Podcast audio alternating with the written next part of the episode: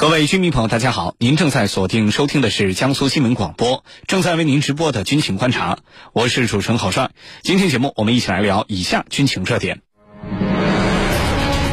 澳大利亚宣布海军扩张计划，将现有海军规模扩大1倍以上。澳大利亚海军将在哪些方面得以增强？会对周边局势带来什么影响？印度邀请50多个国家参加米兰2024多国海军演习，美国和俄罗斯罕见的同时参加，印度国产航母首次亮相。这次演习还有哪些看点？军情观察为您详细解读。节目一开始还是要提醒您在大蓝鲸 APP 找到我们军情观察的话题帖，参与我们的话题讨论。您也可以在抖音平台搜索军情观察这4个字来关注我们最新上线的官方抖音号，每天呢有精彩的短视频内容分享给您。同时呢，您可以通过私信留言的方式把您感兴趣的军事问题发过来，每天节目中我跟2位评论员都会为您答疑解惑。那么本期节目我们的2位评论员他们是军事专家袁周和军事专家白梦辰。军迷朋友们大家好，我是袁周。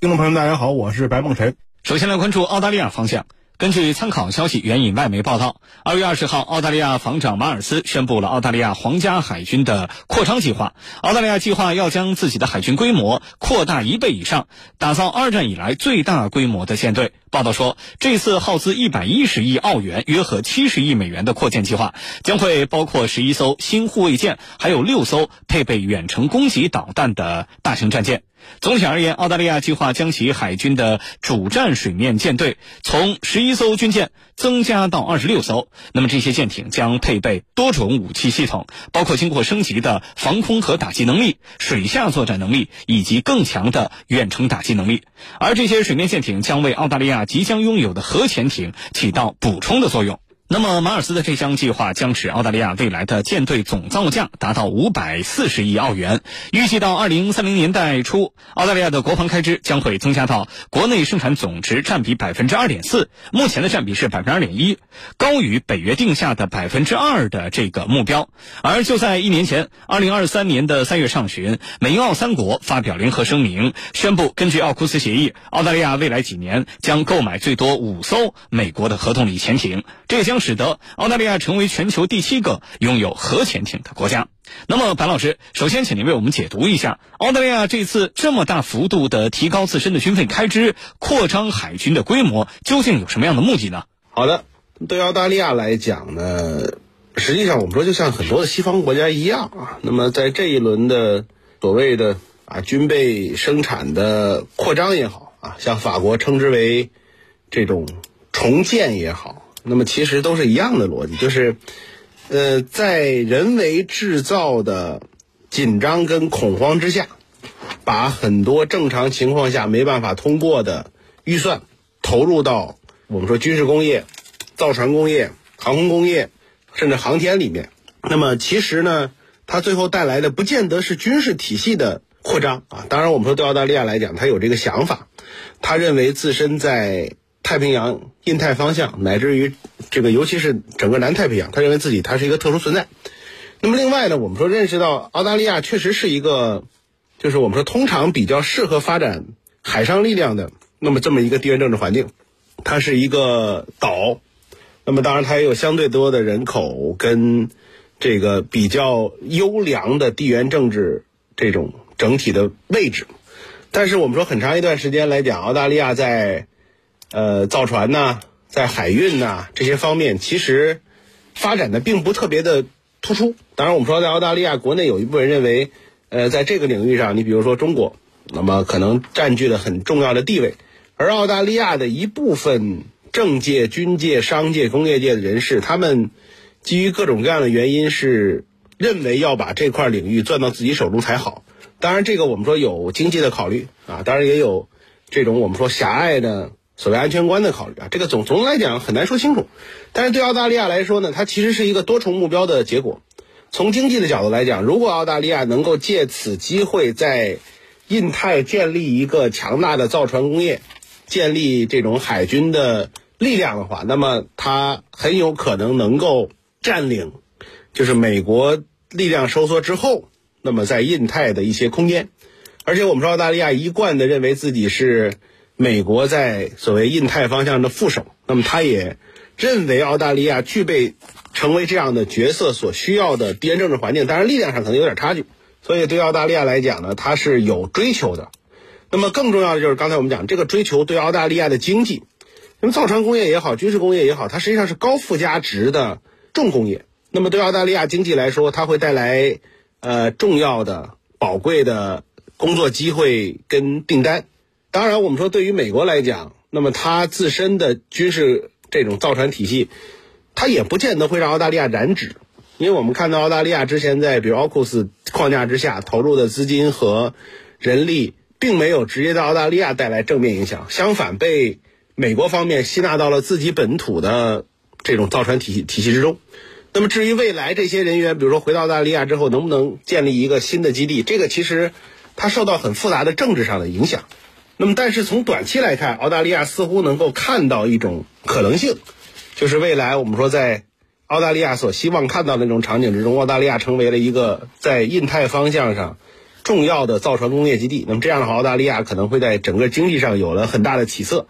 而且呢我们说因为澳大利亚在比如无烟体系在英联邦体系中的独特的地位，那么它似乎在竞争之中跟中国也有一定的不同的地方。当然我们说是不是它能够跟比如说日韩的这种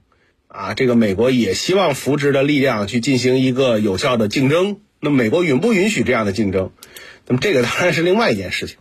但是总的来讲，从澳大利亚角度来讲，有一部分人在追求安全，有一部分人在追求经济，那么有一部分人在以这个安全的幌子来追求经济，但是似乎呢确实有一部分人能够找到自己所需要的目标。谢谢潘老师的分析。那么澳大利亚海军根据目前的这个扩军的计划，它究竟在哪些方面将会增强呢？澳大利亚海军的扩军对于周边的局势会带来什么样的影响？袁教授，请您为我们解答。好的，要知道澳大利亚这次海军扩张计划能够使他们在哪些方面得到增强，我们首先要看澳大利亚海军究竟如何去扩张它的海军的。目前呢，澳大利亚海军的实力其实并不弱。澳大利亚海军拥有28艘大型主力舰艇，其中2艘轻型航空母舰，3艘宙斯盾驱逐舰，12艘护卫舰，6艘潜艇，5艘大型辅助作战舰艇。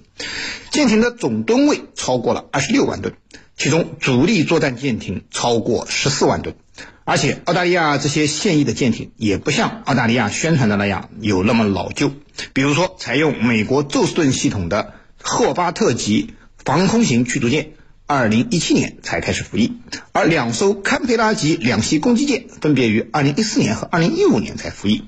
稍加改造就能转化成轻型航母。由此可见，澳大利亚海军实力虽然不处于世界顶级水平，但是也是具备了一定的远洋作战能力，其准航母、宙斯盾驱逐舰、潜艇、船坞登陆舰和大型综合补给舰样样齐全，能够组成一支完整的远洋舰队。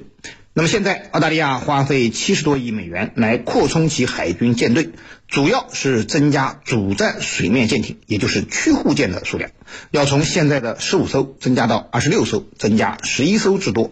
此外，澳大利亚海军还计划增加6艘配备远程攻击导弹的大型无人战舰，更换6艘老旧的护卫舰。澳大利亚的这个海军扩张计划得逞之后呢，不仅整个澳大利亚海军的规模得到了大幅的增长，其海上作战能力也会得到明显的提升。比如澳大利亚海军将新增的这6艘配备远程攻击导弹的大型战舰，很可能是美国提供的可选载人水面舰艇，实际上就是美国研制的一种大型无人水面舰艇。那么这种无人舰艇将配备32弹源的垂发系统，装配了32枚远程攻击导弹，可显著增强澳大利亚海军的远程打击能力。而且根据这项扩军计划，澳大利亚海军的导弹打击能力将得到大幅的增强，从现在的432个垂直发射单元增加到702个。此外，值得一提的是，随着澳大利亚海军的规模不断扩大，大型舰艇数量的增多，其远海投送能力也得到了不断的加强，使澳大利亚增强了海外干涉能力，从而可以更加主动地向亚太地区投射军事力量，更加频繁地在地区事务中刷存在感。澳大利亚如此疯狂地扩张海军，显然已经明显超出了其国土防卫的正常需要，是配合美国印太战略实现自己地区霸权野心的具体举措之一。澳大利亚海军的扩张必然会改变地区的军力平衡，可能会引发区域新一轮的军备竞赛，进一步破坏地区的稳定，对和平与发展的时代主题构成严峻的挑战。主持人，好，谢谢袁教授的分析。美国多边的这种军事机制中，澳大利亚是一个很重要的支点，至少在美国看来非常的重要。你像这个美英澳奥库斯联盟有澳大利亚，而且呢最核心的就是要给澳大利亚核潜艇，提升它的海军实力。那么再包括这个美日英澳四边机制，哎，你看各个这个小团体里面都有澳大利亚的身影。不过如此积极的澳大利亚可能需要反思一个问题了，就是这样紧随美国的所谓印太战略，唯独打压美国的战略对手，这对澳大利亚自身到底意味着什么？对于澳大利亚的安全利益、经济利益，究竟是利大于弊还是弊大于利呢？我觉得这个问题啊，澳大利亚确实应该想想清楚了。好，江苏新闻广播军情观察，稍事休息，一会儿呢，我们继续来关注印度举行的米兰2024多国海军演习。